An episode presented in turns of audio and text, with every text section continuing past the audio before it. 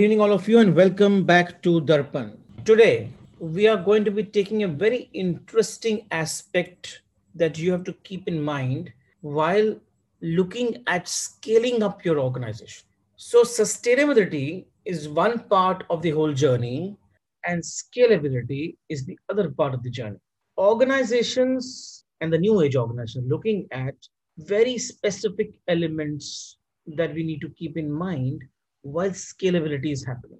Now, I will come from a top down approach and explain you what are different routes that need to be followed for scaling up. And while scaling up, what kept, needs to be kept in mind. There was an age of customization. That age is over.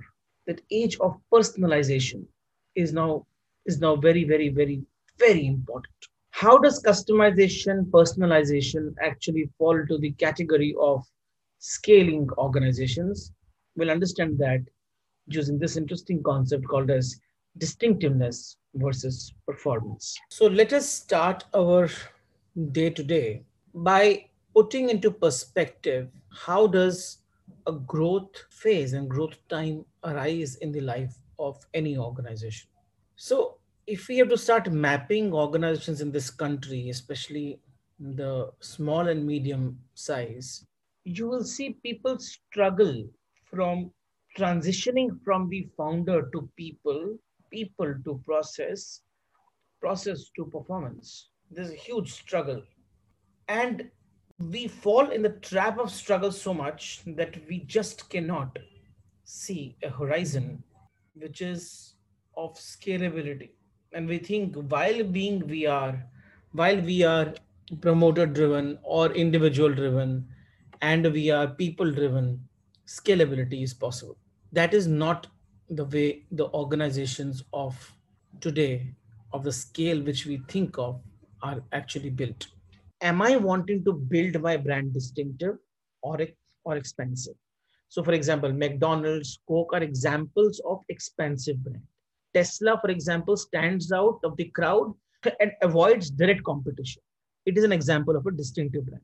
Distinctive brands are chasing a specific mind share of the buyer or specific position in the mind of the buyer. In the uh, distinctiveness, expansiveness matrix there is a crowd quadrant, which we call as the peripheral positioning. It's low on both dimensions. That is low on distinctiveness as well as low on expansiveness. Unique proposition of this quadrant is price and it acts like a substitute for either a distinctive brand or a mainstream brand. Then you have an unconventional quadrant.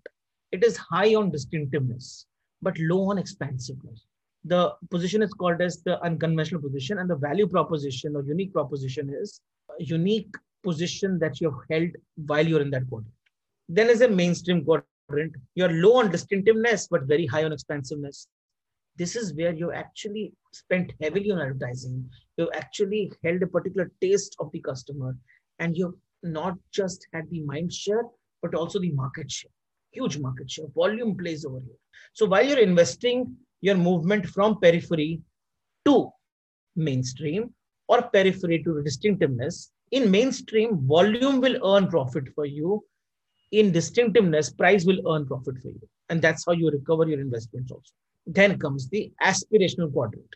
Aspirational quadrant is high on both distinctiveness and expansiveness.